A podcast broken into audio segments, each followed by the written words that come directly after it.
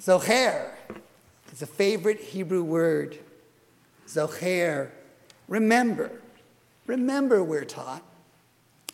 This weekend, we Americans are remembering our pilgrim ancestors, those who came to this shore looking for religious freedom, who would eventually make this a land that embraces diversity. We gathered around our tables, and I, who live in a vegetarian house, and am not a member of that dining philosophy.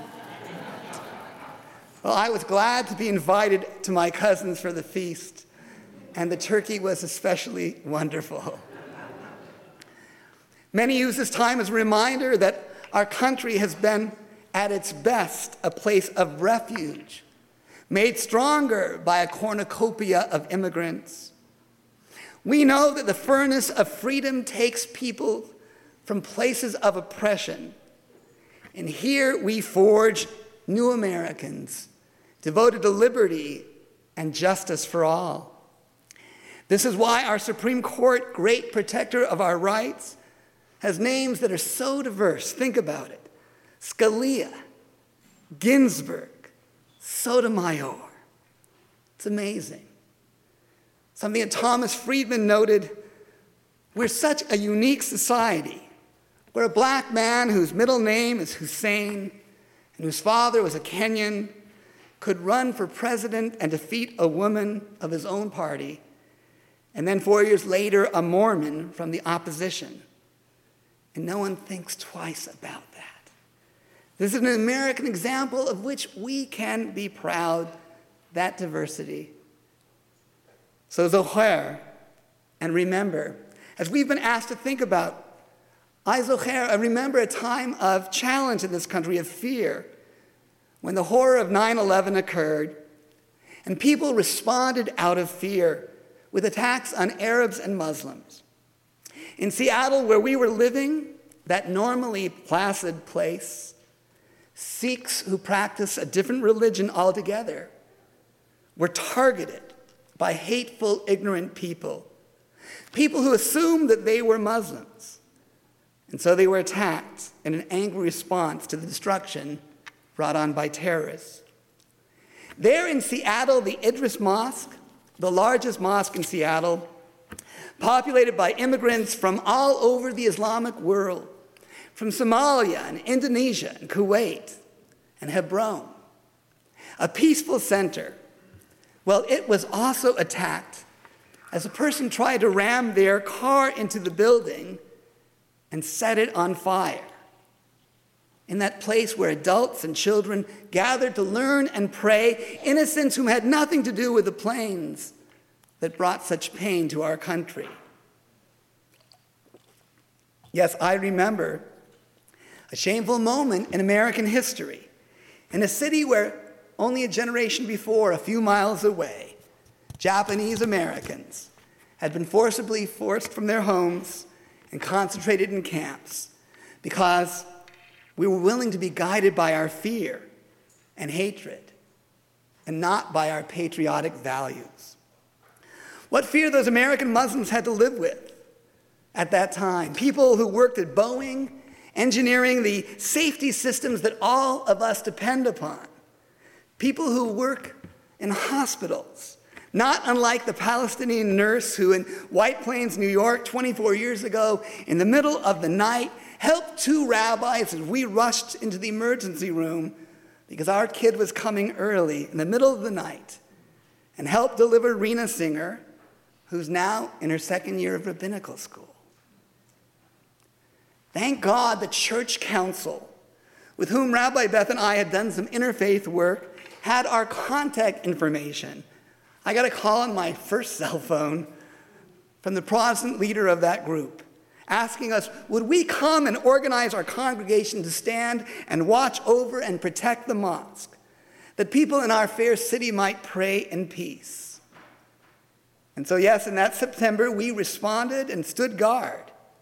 And we sent the message that our America would live up to its values of inclusion and fairness and liberty that it would be the place that Ronald Reagan described as a vision of a shining city on a hill. The same way we Jews say that we should be an Or LaGoyim, a light to the nations, and show a different path. One that does not blame the innocent, nor paint with the broad brush of anger or hatred. It was an important moment for us as a community, a moment for us as religious people, religious Americans. Our congregation poured out and stood guard, and our Muslim neighbors, none of whom did we see dancing in the streets or expressing jubilation over 9 11, felt protected and assured. And when the Seattle Jewish Federation was attacked later by a crazed, hateful zealot, it was members of that same mosque who came and, without being asked, voluntarily stood guard over our temple and our Jewish community when we needed a greater sense of security and support.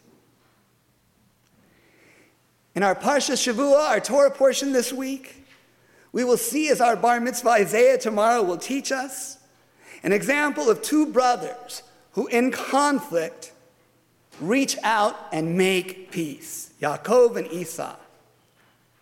It took them time. Peace is something you have to work towards. And we should know that it's not just peace in any one region. Israel should not be singled out, but peace in the world.